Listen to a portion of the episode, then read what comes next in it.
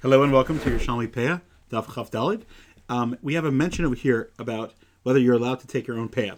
So basically the Gemara says a very interesting thing, which is that uh, we know from, there's a pasuk that tells us that we're not allowed to, you're never allowed to take your own Pe'ah. But the Gemara has some, I would say, very fascinating cases where um, you could end up kind of being, if someone's an Ani and he happens to own a field, which doesn't negate his definition of Ani, whatever the definition of Ani is beyond the scope of this conversation right now, but basically, uh, hopefully we'll get to it later in Pe'ah Bezrat Hashem.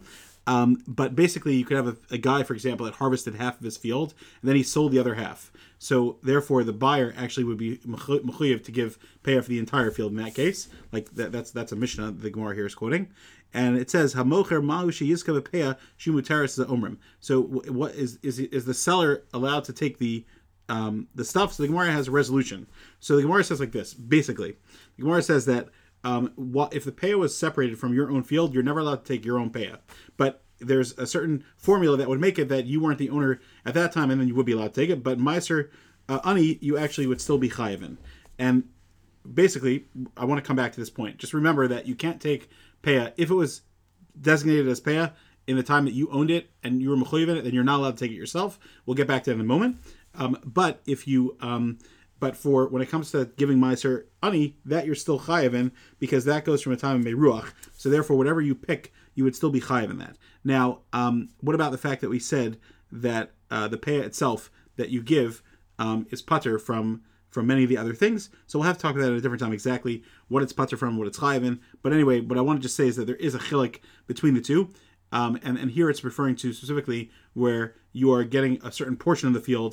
So is your portion exempt from those things? Obviously it's not, because once you do Meruach, you're mechuyev in it. And it's, the point is that um, obviously the, the actual Pe'ah stuff that you take um, is pater from many of those um, gifts, probably all of them, quite frankly, as long as it was the right amount to pay out, which we've talked about, and it, it'll come up again, Bezrat Hashem.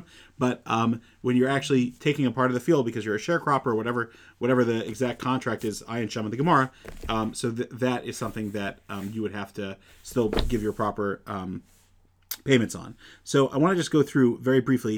The sugya is found on actually Daf mem vav in the Oz v'Hadar print, and it says like this, that the pasuk says um, in Vayikra, Chaf Gimel, pasuk Chaf Beis, Lo selaket la'ani.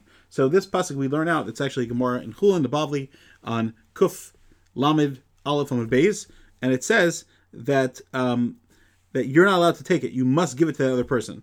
Lo selaket la'ani tells us that it has to be one thing. You're not allowed to gather your own stuff. It has to go to someone who's poor and not yourself. That's how the Rosh Sirilio and the Pnei Moshe explain it. There's also a Gemara in Gittin that has a similar thing on Daf Yud Beis and Aleph. So this extends to Shechan Pe'ah, um, which is also brought down by the Rosh Sirilio there, through a Hekish, and um, and and to Ma'aser Ani through Gezeirah Shava. That was the Gemara in Chullin that I was mentioning. So bottom line is that we have to be very careful when it comes to Tzedakah to make sure that we are giving our proper obligations to the Aniyim. Thank you and have a great day.